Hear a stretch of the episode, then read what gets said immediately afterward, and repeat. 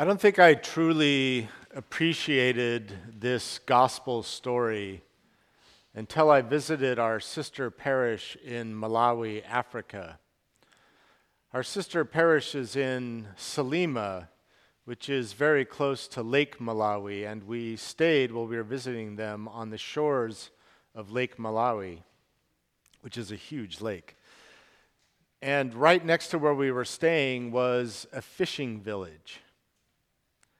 And every morning when I'd look out over the lake, you could see the fishermen coming back in after their night of fishing. Their boats were small dugout canoes.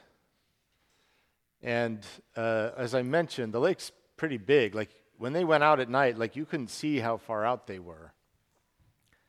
And they'd come in with these boats after fishing all night, and it gave me a sense of maybe the precariousness of fishing in that context. And, and it gave me a visual of uh, this gospel passage and Simon Peter and James and John out spending the night fishing on the lake.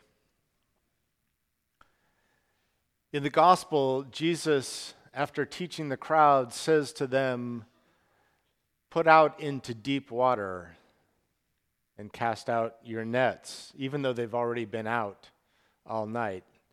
So Jesus is telling them to go to the deep water because that's where the fish are. But I think deep water works on many levels in this passage. Deep water is an allusion to baptism, the death and rebirth in the waters of baptism. It evokes the image of creation and the Spirit hovering over the deep in the very beginning. Deep water is a metaphor for mystery, for the unknown, for something that can feel risky. I remember as a child learning to swim and being afraid of the deep end of the pool and not wanting to go to the deep end of the pool because if I, it seemed so deep to me when I was little.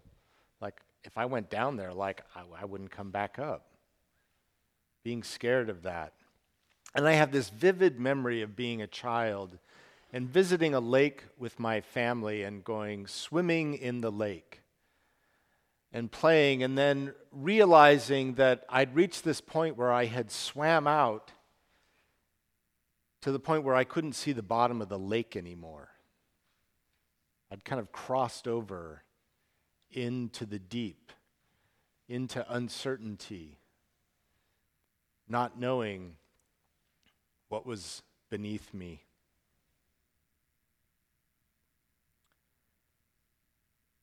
Deep water takes us to the edge of our fears. It is a place where we wrestle with our demons. But it is also a place where we push past limitations and discover our own potential. What is the deep water in your life right now? This passage of Jesus calling Peter is a classic biblical calling story. It has the elements of a calling story that we see repeated in various parts of Scripture. God calls someone into ministry. And that call is a way in which God reveals God's self to that person in a new way. The person called turns away from God out of fear or out of a sense of unworthiness. When Peter sees that Jesus is effectively controlling nature in the deep waters, it is a new revelation. And his response to Jesus having called him into the waters and revealing himself in a new way is for Peter to say, Go away from me, for I am a sinful man. I am not worthy. But in calling stories, God persists, and the person follows eventually God's call.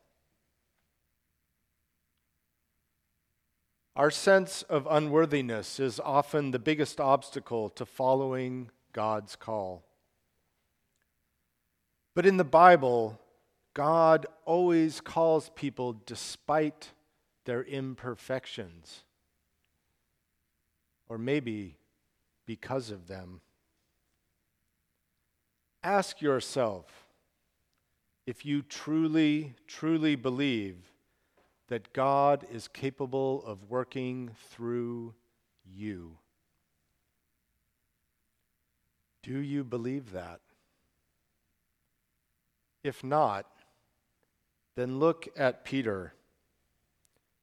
Based on the biblical narrative, the stories we have about Peter, nobody voted Peter most likely to succeed in high school. And yet, he is the rock upon which Jesus built the church. Personally, I really identify with the story of the calling of Peter because it so closely mirrors my own experience of my call to the priesthood. Except that what took Peter a few verses of Scripture took me a few years. During my final year of college, I started sort of wrestling with a sense of call to the priesthood. And after graduation, I moved from Portland, Oregon, where I'd gone to college, back to Salt Lake City, where I grew up, to enter the ordination process at the cathedral in Salt Lake. And as I began to explore this, suddenly I was terrified about becoming a priest, about following God's call. And I literally moved back to Portland, Oregon, trying to run away from it. Moved back. Maybe God won't find my new address. Leave me alone. yeah. I was afraid of losing my life. I was afraid that if I followed God's call, I would stop being me. And the big one for so many of us, I wouldn't be in control anymore. If I followed God, I wouldn't be in control. And in the culture we grow up in that preaches self determination and self fulfillment, take up your cross and follow me is not really a, an appealing invitation. But God's call would not go away, no matter how hard I tried to escape it. So, after a couple years, I finally surrendered and moved back to Utah and re entered the process. And what I found when I surrendered was that in that, that surrendering gave way to desire and to passion to follow God's call in my life. And that is the paradox of our faith. The more we surrender ourselves to God, the freer we become.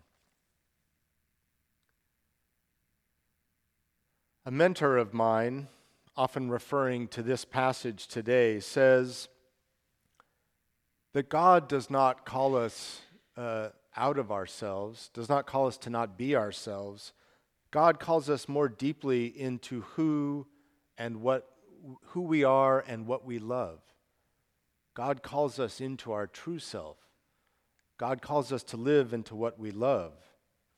And he points out that Jesus doesn't tell Peter to stop being a fisherman. Jesus says to Peter, From now on, you will be catching people. Jesus is saying to him, You love to fish? I'll show you fishing. now you are really going to fish. But there is a catch, pun intended. The word Jesus uses for catching is a word used elsewhere in the Bible that means to rescue from death, not the word for capture, to rescue from death. Jesus is literally saying to Simon Peter, From now on, you will rescue people from death. Peter James and John left their boats, their nets, and a record breaking catch of fish on the shore, and followed Jesus into deeper waters than they could ever have imagined.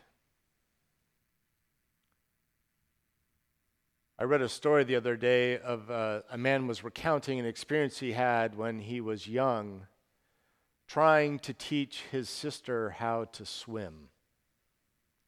And they were at a pool, and he was trying to get his sister to jump off the pool, edge of the pool, into the water. I kind of remember being that kid, being, come on, jump, you can do it. Or maybe you've had that experience with a sibling or your own child or grandchild, trying to get them to jump off that edge into the water, and the girl was so scared she wouldn't jump. The guy said there was an elderly woman who was swimming laps near them, and after every lap, she'd kind of stop and watch them for a while. And the man was getting nowhere getting his younger sister to jump into the water, and he was getting increasingly frustrated. And finally, the elderly woman stopped swimming her laps and kind of swam over to them. Well, he's trying to get his sister to jump in. And the sister says, I can't. I'm afraid. I'm so afraid.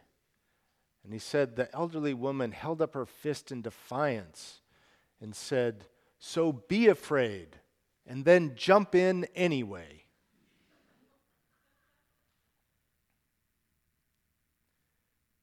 Jesus is calling you to follow him into deep water,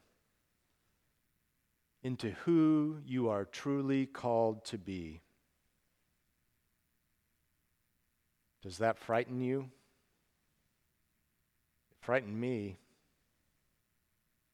Still does sometimes. Remember the story of Jesus calling Peter and then jump in anyway.